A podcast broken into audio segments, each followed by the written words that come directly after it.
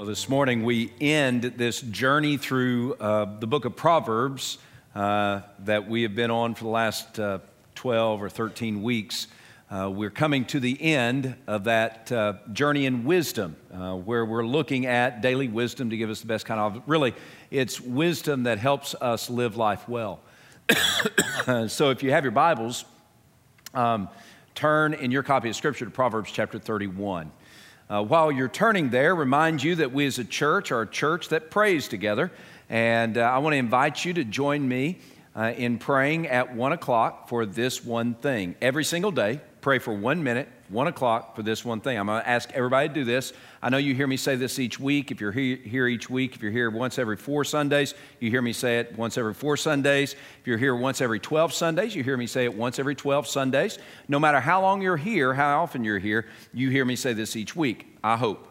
But don't turn it off just because I say it a lot okay? Uh, if you're a parent, you know what I mean by that. Eat your vegetables, eat your vegetables, eat your vegetables, or clean your room, clean your room, clean your room. After a while, those words don't communicate to a teenager. Um, and, uh, and, and so you had to find a different track. Uh, don't give them food until they clean their room. That's a different, that different scenario altogether. Um, so, one o'clock, one minute, our church body called First Norfolk needs to pray together for one minute, 60 seconds.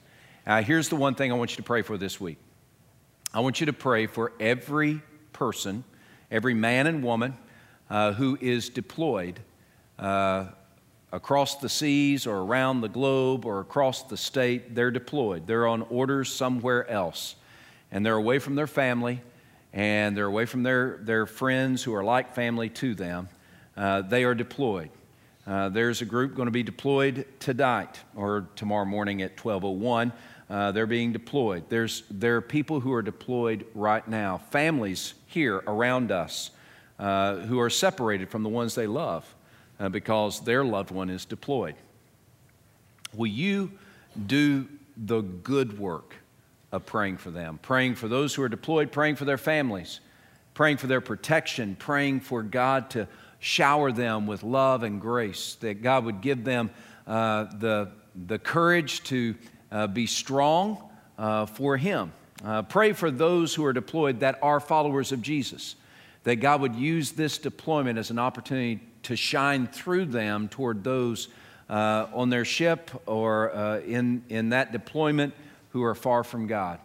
Will you pray for those who are deployed? And one o'clock, one minute. You can pray 10 minutes if you want to, but let's make 60 seconds the, the bare minimum. And as a church, There'll be uh, over a thousand adult voices, and get that, over a thousand adult voices, if all of us do it this week, over a thousand adult voices praying in unison for 60 seconds for all those who deployed. That will make a difference. Okay? Do you believe in the power of prayer? And let's do it, all right? I know it's rainy outside, but it doesn't have to be rainy in here. It's just me. I, we're going to have to cheer up a little bit. So let's, I won't make you do jumping jacks or anything. Uh, uh, but uh, I want you to hear uh, what God has to share with us from Proverbs 31. It's really a summation of everything we've looked at for the last several weeks. We've talked about um, uh, wisdom. And to give you some definition again, uh, Proverbs 1 7, Proverbs 9 30, Proverbs 15, uh, uh 9 10, Proverbs 15 30, and now in Proverbs 31, we see that, that the beginning of wisdom is the fear of the Lord. Um, so, if we're going to have wisdom, if we're going to be wise in our relationships, wise in our, in our uh, life, uh, wise in our finances, wise in our emotions, if we're going to have wisdom, then we need to uh, fear the Lord. Now, what, uh, what God does in Proverbs is He brings all this information about fearing the Lord and wisdom and brings it uh, and exemplifies it through the life of a woman Proverbs 31. Now, this is the Proverbs 31 woman. And there's uh, actually websites, uh, ministries defined by Proverbs 31 woman. Uh, and I appreciate that. And, and I, want to, I want to highlight that, but can I just kind of, what is so hilarious, okay? And it's hilarious. What's so hilarious is this whole book was written primarily for young men to learn how to lead And the way God ends it is by showing them how a woman is the wise one. And, and it really is. He takes this woman who is industrious and, and, and filled with ingenuity, this, this wonder of a woman who is uh, strong and a businesswoman and has employees who, who uh, works with her own hands and yet uh, goes out and purchases real estate and sells it. She's, she is a woman who, uh, because of her, her husband has a good reputation. Okay? Because of her uh, contribution to the community, her husband is able to sit at the gates with the elders. Uh, here's a woman who lifts the, the, the, the lives of all around her. But it's not about the work of her hands. That's not, that's not what creates this life well lived that, that is exemplified in Proverbs 31. It's, it's, it's, it's, not, it's not her business acumen. It, she doesn't have an MBA from Harvard, although if she did, that would be okay, but that's not the point. The point is not all these wonderful things that she does, although they're great. So often, and my wife has said this as well. I read Proverbs, she said, if I read, if she reads Proverbs 31, she feels a little bit put off because this is such a wonder woman that she doesn't know how she could ever live up to that. And maybe you feel that way too. And, and, and as I read it and as I apply it to my life, I feel the same way. This is a woman who is uh, stellar in every aspect. No wonder she has this, this great place in Scripture. Uh, but it's not about all the achievements, nor is it about all the effort that she puts in. There's one thing that God celebrates in this passage, just one. Everything else we read in t- from 10 to 31, all those uh, qualities and characteristics and activities and achievements, all of those flow out of one thing. And it's the one thing that you and I need to live life well. It's the one thing that all of us can pursue. It's the one thing that I believe this passage teaches us. And it's to fear the Lord. Uh, when we when we think about a life well lived, and all of us want to live life well, all of us want uh, our children or our grandchildren, or our great grandchildren, or our parents or our grandparents or our great grandparents. We all want those around us, or our boyfriend or our girlfriend, or our special friends, or our husbands or our wives. We want them to say, Man, you, you've lived a good life. You've, you've lived life well. We, we all want that kind of praise, but how do we get there? Um, what is the secret sauce to that? Uh, and when we talk about secret sauce, you know, uh, the Big Mac has secret sauce, right? A secret sauce, we're talking about what is it that, what is that, that special ingredient that makes my life sing and gives it a zing? What, what is that special ingredient that I need in my life to live life well? And and what Proverbs teaches us, and really all of Scripture, what it teaches us is the secret sauce of a life well lived is the fear of the Lord. Look at verse 30. Proverbs 31 30. Charm is deceitful, beauty is vain, but a woman who fears the Lord, she shall be praised. That is the theme. By the way, that's the theme of the entire book. And God uses this wondrous woman, this wonder of a woman, to highlight, to demonstrate a life well lived so that we can make it personal to our lives. By the way, this, this, this passage isn't just for young ladies and trying to figure out how to be a woman. Uh, nor is it just for uh, older ladies trying to figure out how to finish well.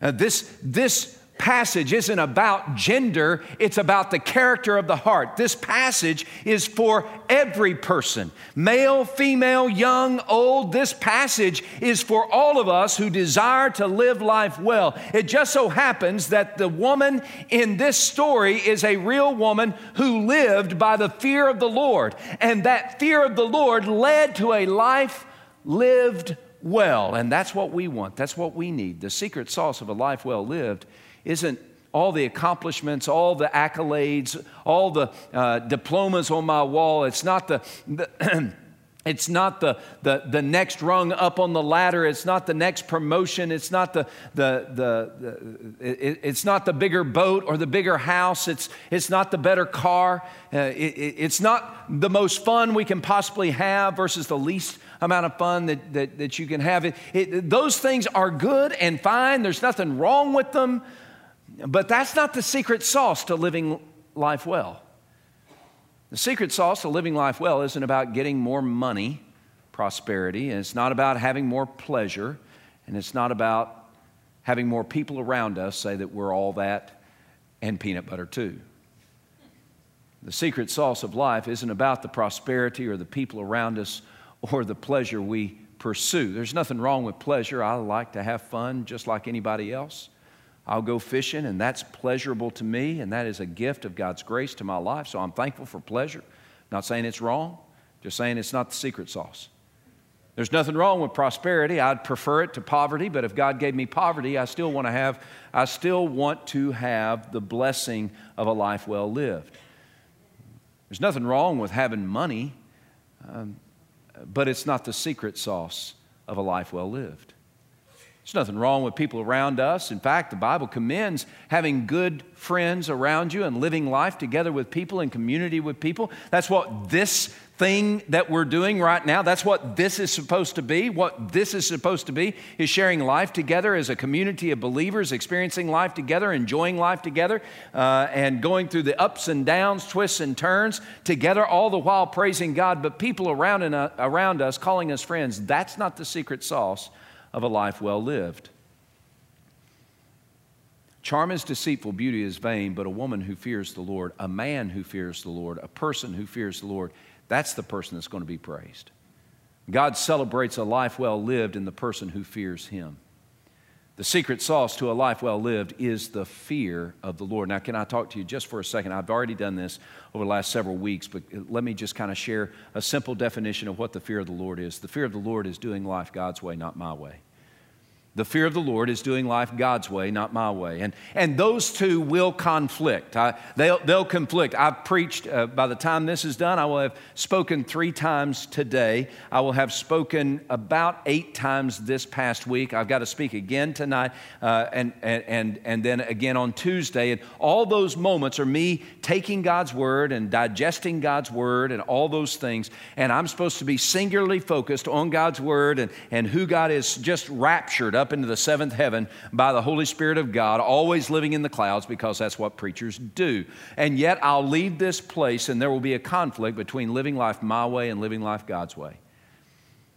That's the battle that rages within us. A life well lived is living life God's way. By the way, that's wisdom too. Wisdom is where we say, God knows, I don't. God knows, I'm just learning. That's wisdom. God knows, I'm just learning. It's where I listen to God more than I listen to my own heart or my friends or my, uh, my textbooks or my experience. God knows I'm just learning. So, living by the fear of the Lord means I do life God's way. Wisdom is God knows, and I'm learning what He knows so I can live life His way. That's wisdom. So, when we celebrate wisdom in Proverbs 31, we're celebrating this fear of the Lord that produces something in us. It produces a life well lived.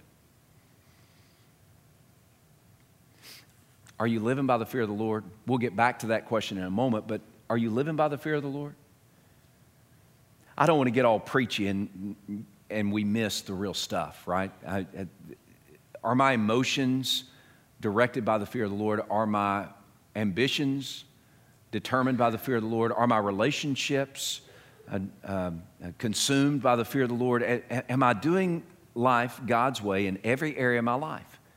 Am I living by the fear of the Lord? Now, the, the woman who is a wonder here in Proverbs 10, uh, 31, 10 through 31, uh, she lived life God's way, and the result was a life well lived. That's where we want to get.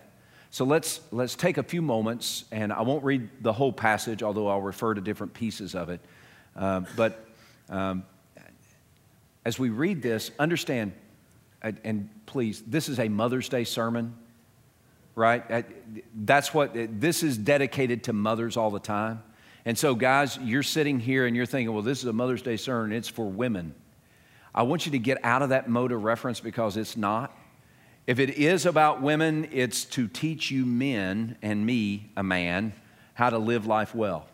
That it doesn't, and God laughs, right? Because we think we got it all together. Men, well, you know, this whole patriarchy thing, all that stuff. You, you know what I'm talking about, right? you know what I'm talking about? You know, uh, it, people say that the Bible pictures men as in charge and all that and all that bossy stuff. And yet God shows that the wisest person in Scripture, other than Jesus, is a woman. Takes an entire book to then sum it up with this woman who was the wisest of all. He could have talked about Solomon, but he didn't. He talked about this woman. And you and I, gentlemen and ladies, you and I, we're supposed to learn from her. She's teaching us today how to live life well by the fear of the Lord. All right, so look at verse 10, okay? And again, I, I don't have time to, to dig through all this, although I really do want to, just don't have time. But verse 10, uh, who can find, and your translation may say virtuous wife, it may say noble woman, uh, it may say uh, woman of courage, woman of valor. Uh, all of those are are, are uh, uh, a right interpretation of the word for virtuous or noble. Um, the picture here, uh, all right, so who can find her? And then the second part is uh, she is uh, of greater value than rubies.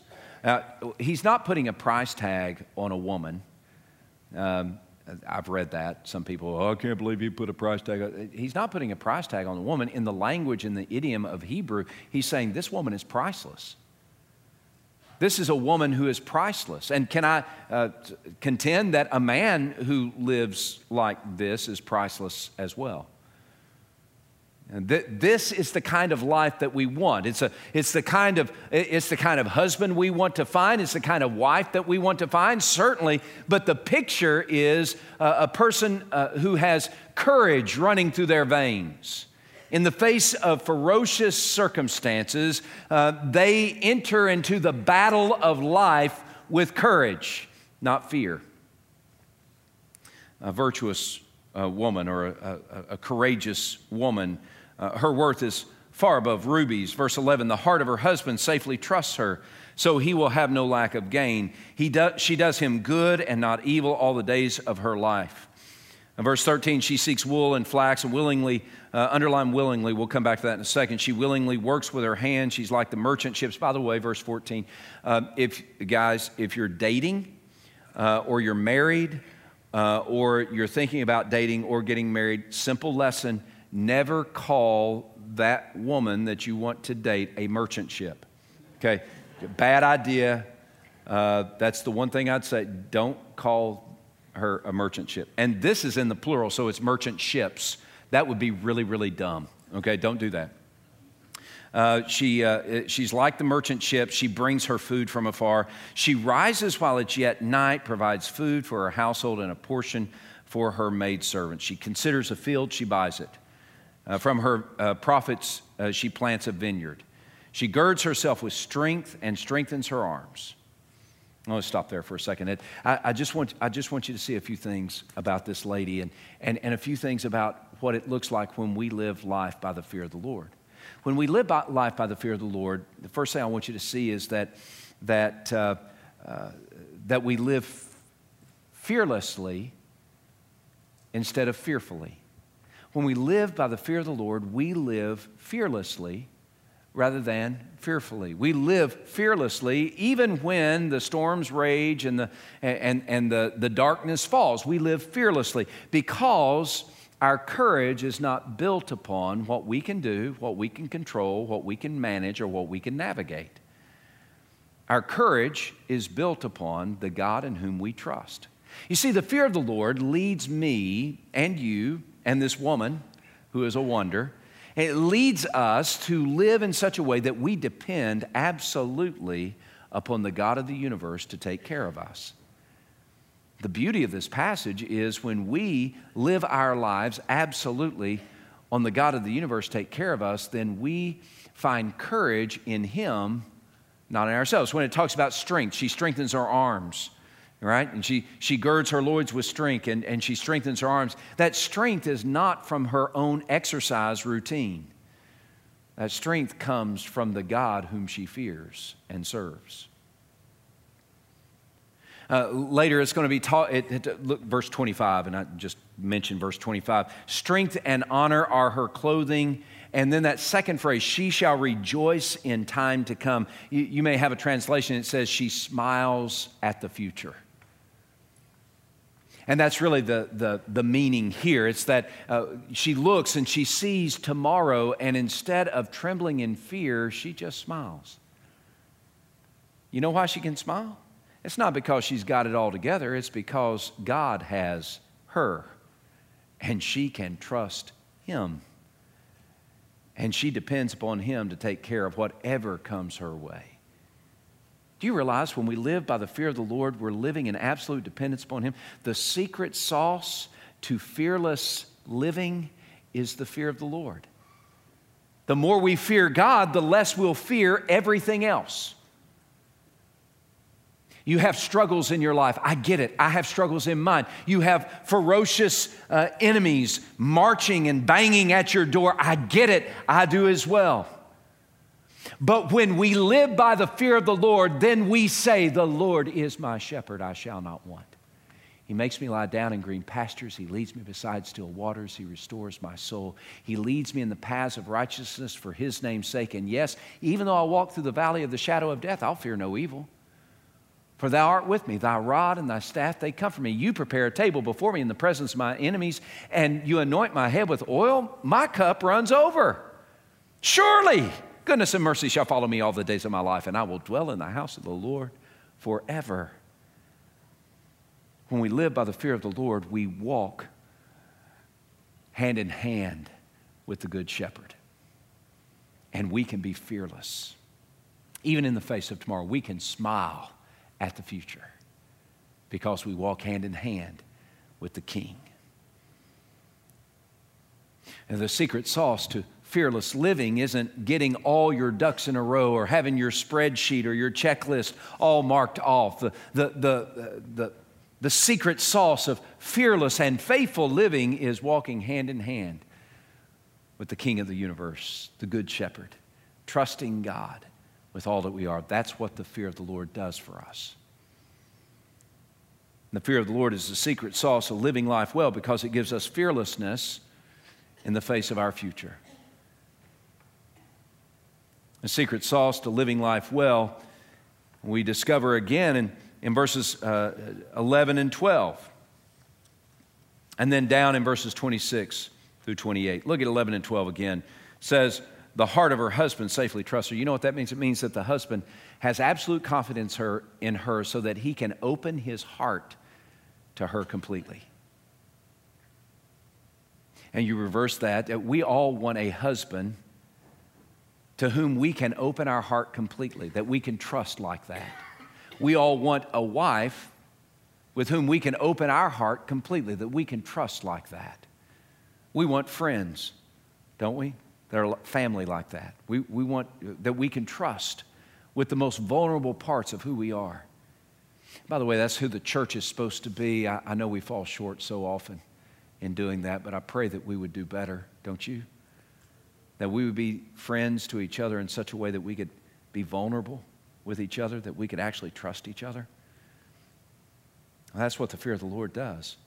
You, you look at this, and, and uh, you know, I always feel like I, I, I, I want us to learn that the fear of the Lord is not just a religious exercise that we pick up every now and then. It's not just a verse that we memorize. It's not just a Sunday morning routine. The fear of the Lord is our way of life. If we want to live life well, we need to have the fear of the Lord as the daily uh, directional, the compass that, that gives us uh, direction for our everyday moments. In verse 26, and following it says that when this woman who is a wonder opens her mouth, she opens her mouth with wisdom. So, what floods out of her heart through her mouth to her family and friends is wisdom. That's the truth of God. It's what God wants. It's what God says. She pours out the truth of God. Not, not the opinion of this woman, but the truth of God. Not, not the what ifs, but what God says. When she opens her mouth, on her mouth is the tongue of wisdom. Uh, and, uh, uh, and, then, and then on her tongue is the law of kindness. Kindness there is a term that literally means steadfast love, it's the covenant love of God. So here's what happens when you talk to this lady and, and you're part of her family. Uh, what she does is she opens her mouth and God pours out of her his truth and he pours out of her his love. She begins to bless those around her. She blesses them because she's trustworthy, she's reliable, she, she's like a, a, a, warm blanket on a cold day. You can trust her. You can wrap yourself in her arms and, and share the most vulnerable parts of yourself with her. And she will, verse 12, do good for you all the days of her life, not evil. She's dependable. We need a man or a woman like that in our life who will bless us like that, who pours out the truth of God and the love of God. But then look at verse 28. It says, Her children rise up and call her blessed, her husband also, and he praises her. Now, what does that mean? Well, it means that uh, uh, because she is living uh, by the fear of the Lord, she blesses and she is blessed.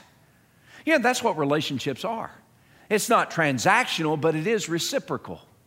Transactional means if I do this, you'll do that. That's not relationship. Relationship is I do this for the glory of God because I live for His fame. And in response, you, for the glory of God, bless me as I have blessed you. It's reciprocal, it's not transactional. It's a transaction would be, uh, honey, uh, I, will, I will clean the kitchen uh, if you give me some sugar.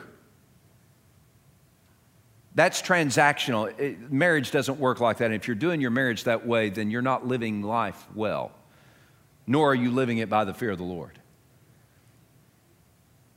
But marriage should be I'm going to mop the kitchen, and because I have poured out my life in an effort to show my wife how much I love her, and I am doing something that she knows I despise except for my relationship with her. In response, love bubbles up in her and she gives me some sugar. Those are two different things. One's transaction, and I get bitter if I don't get sugar at night.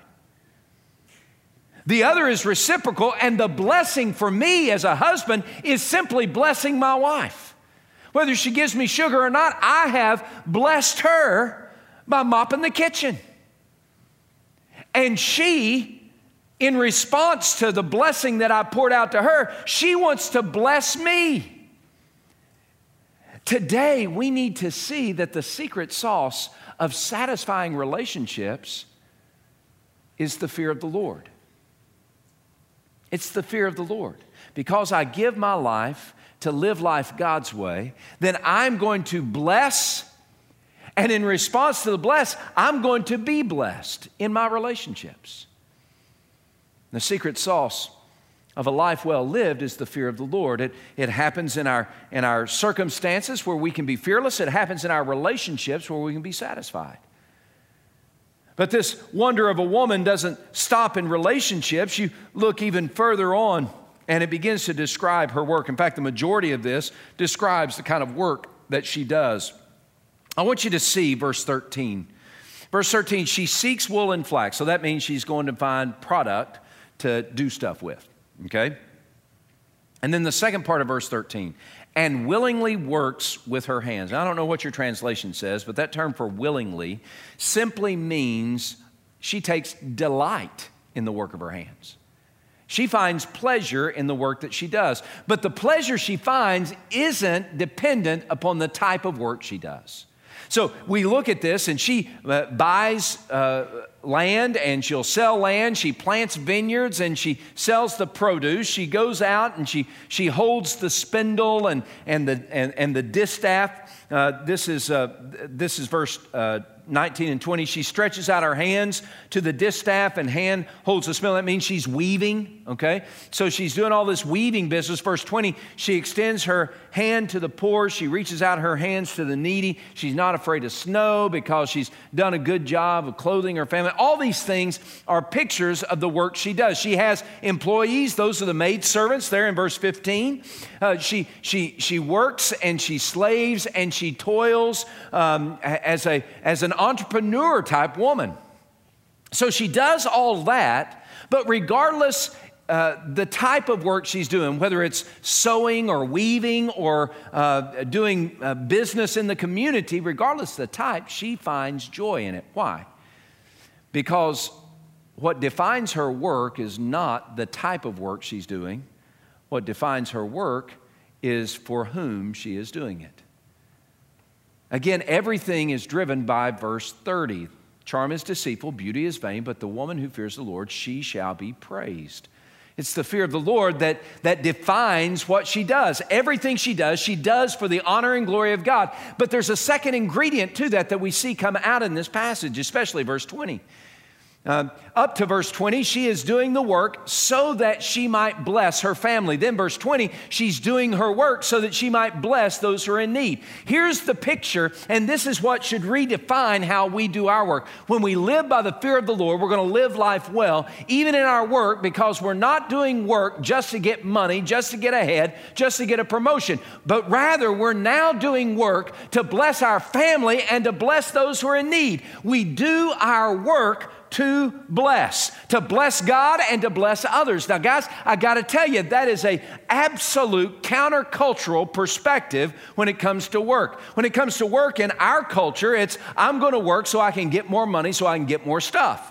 But that is not the picture that we find. Or it's, I'm going to work so I can get more money and get more prestige. Or I'm going to work so I can get more money so I can get, uh, uh, get more fun. All those things are looking at money or the things that they can purchase as the secret sauce of living life well. But when we, as followers of Jesus, who have been purchased by the blood of Jesus Christ, when we look at our work, we look at our work through a different lens. Whatever we do, uh, Paul told the church at Corinth, whatever you do in word or in deed, do it all for the glory of God. We live and we work to bless Him.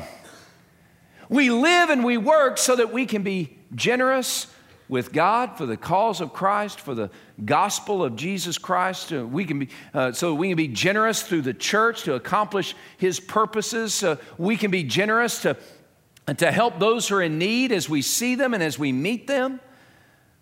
Uh, we work to bless, to bless our household, to bless our family, to bless our friends.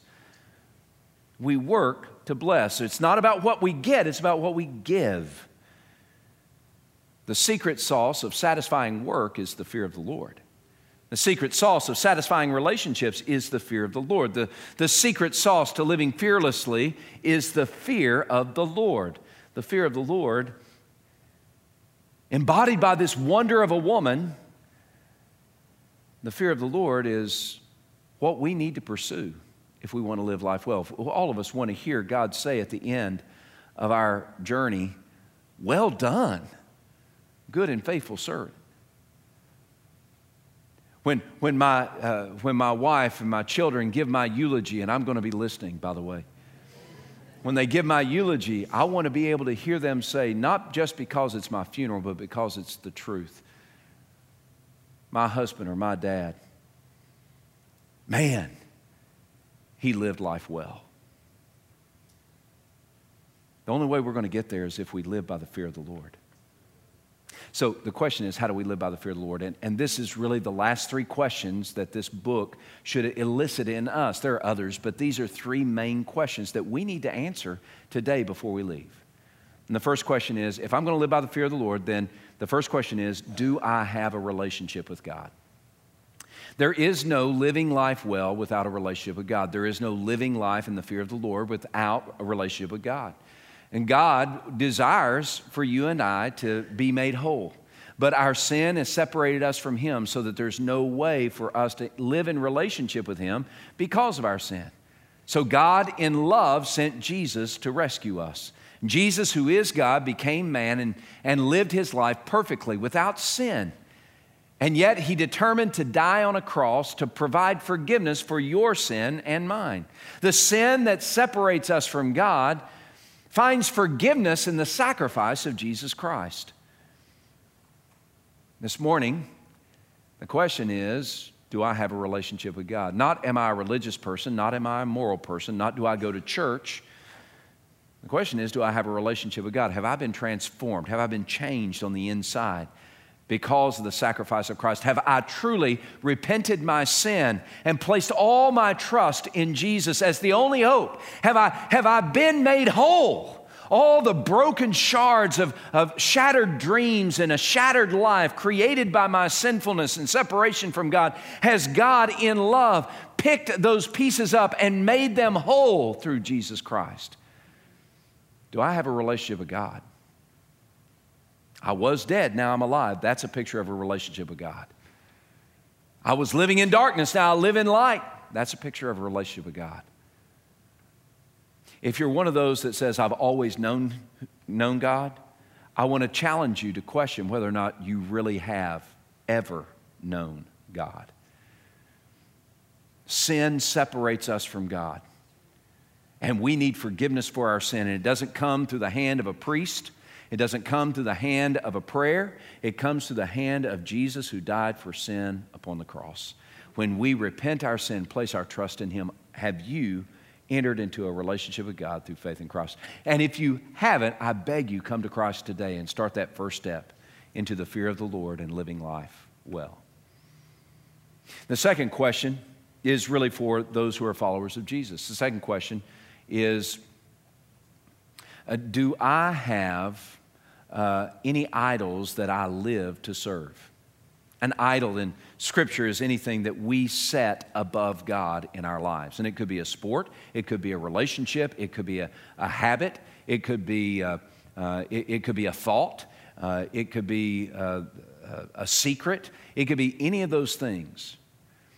And the question is do I have an idol that I live to serve and you might say, well, I'm a faithful follower of Jesus. Well, not if you have an idol. And this is one of the things about, about fear of the Lord that really hits me is I'm a preacher and I recognize that I have idols in my life too.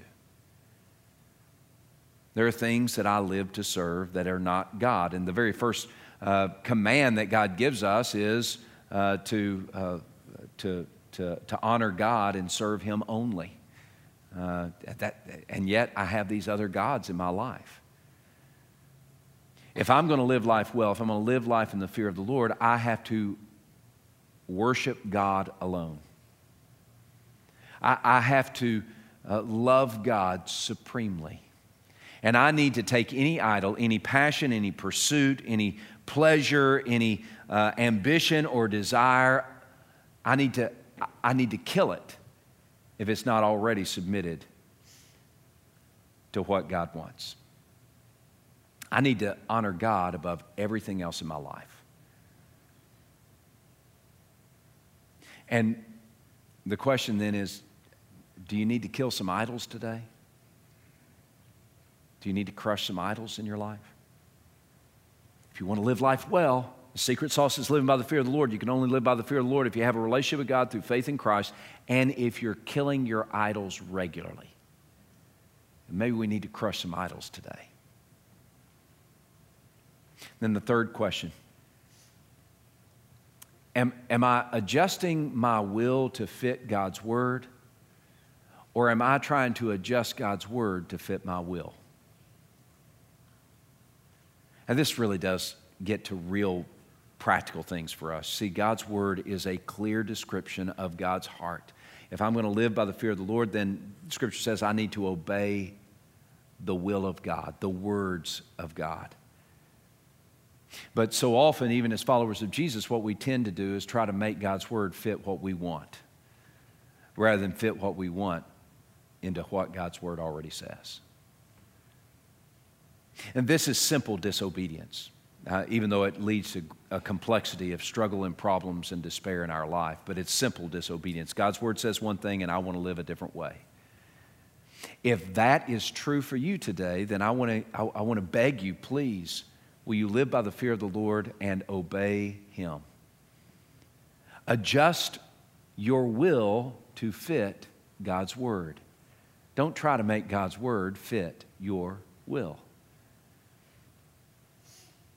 And by the way, as a pastor and a PhD guy, uh, I can do this really well because I can twist Scripture as good as anybody to rationalize my own behavior. And doesn't make it any less sin, and it certainly damages my relationship with God. It, dis- it damages my relationships with others. It leads to brokenness and despair. Every time I abandon God's word or I try to twist it to fit what I want, will lead to doom and gloom and despair in me and in my relationships and in others around me. So I want to challenge you today. Allow the Spirit of God to pinpoint places in your life, just as He has in mine, where we're trying to adjust God's Word to fit our will rather than adjust our will to fit God's Word. These three questions set kind of a, a boundaries for us and how to live by the fear of the Lord. If I have a relationship with God through faith in Jesus Christ, I've taken that first step in living by the fear of the Lord.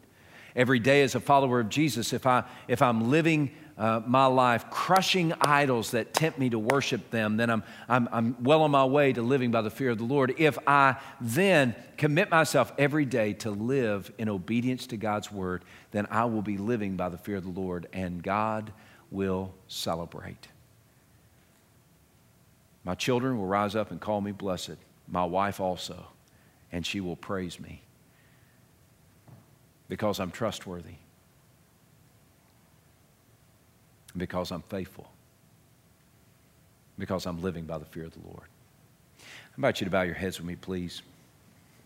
These next few moments, I look, I, for me, just even sharing this message is, is hard uh, just because it confronts me even as I'm speaking. And something new every hour confronts me about those three questions.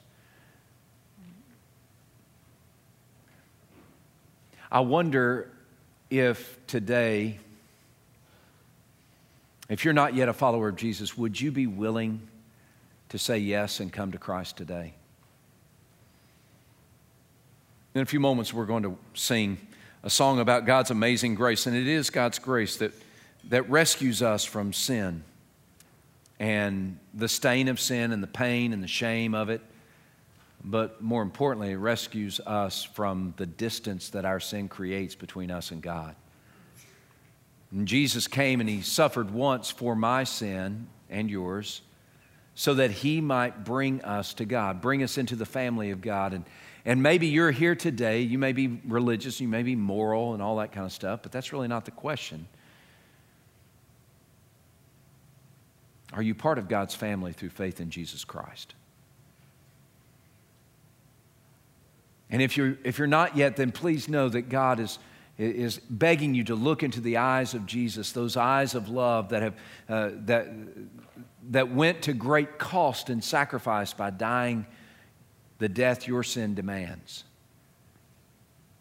And look into the eyes of Jesus and find forgiveness there. Come to Christ today. There are going to be ministers here at the, at the front. They would love to talk with you more about that, pray with you about entering into a relationship with God through faith in Jesus Christ and repentance of your sin. If you're a follower of Jesus, I know that idols are easy to make, and we got them. And I would contend that every person here who is a follower of Jesus, if they allowed the Spirit of God to speak long enough, He would speak loud enough and He would pinpoint exactly what our idols are. And my prayer for us, each one of us, is that we would allow God to shatter the idols before those idols shatter us. Maybe you're here and you're still feeling uh, feeling the, the, the, the broken pieces of idol worship in your life. Your soul has been shattered and, and you long to be made whole again. Um, and God says, Look in the loving eyes of Jesus, who is in the work of making us whole, even as his followers. Will you com- commit to come to this altar, perhaps, or right where you are, and, and shatter the idol of your own making, the idol of your own heart, that thing that you're living to serve that's not God? Maybe it's obedience.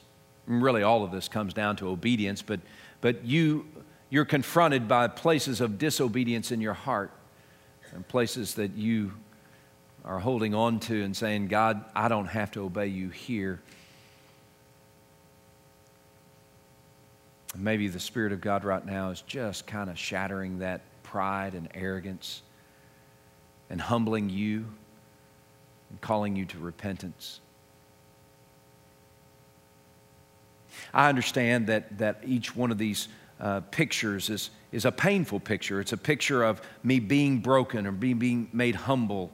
Um, and, and that's good because it leads to repentance. Now, here's the picture that I want, I want you to see. In every point of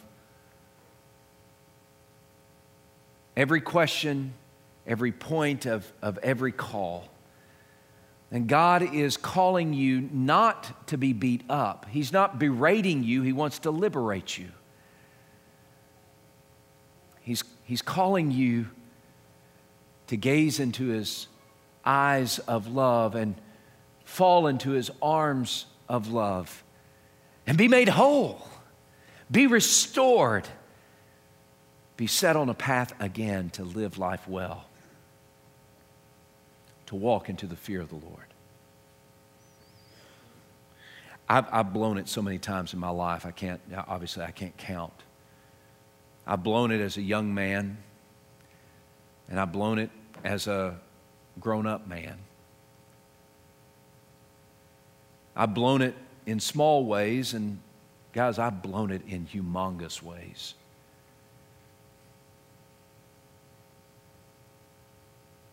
I've lived my life outside the fear of the Lord. I've lived my life outside the will of God. I've, I've done those things in my life and I've been shattered by them.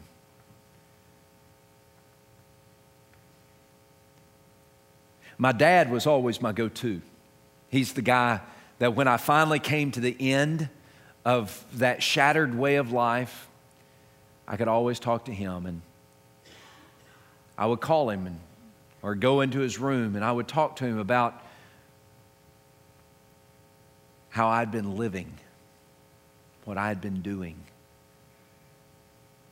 My dad was always my go to because I could always go to him and he would speak truth, God's truth to me, and he would share and show God's love with me. And he would take me and he would say, Eric, lift up your head, look in my eyes it's going to be okay. Friends, today, God, our loving Father, in the midst of this journey that you're on right now, He wants you, He wants you to call out to Him, and He will speak truth, and He will show love, and He invites you to, to repent before Him and come to Him and, and replace your brokenness for wholeness, to live by the fear of the Lord. He invites you to do that, but in the process of doing that, He lifts up your eyes and He says, Look at me. Look in my eyes. Son, my daughter, I love you. And it's going to be okay. Today, take that next step in the living by the fear of the Lord and be made whole.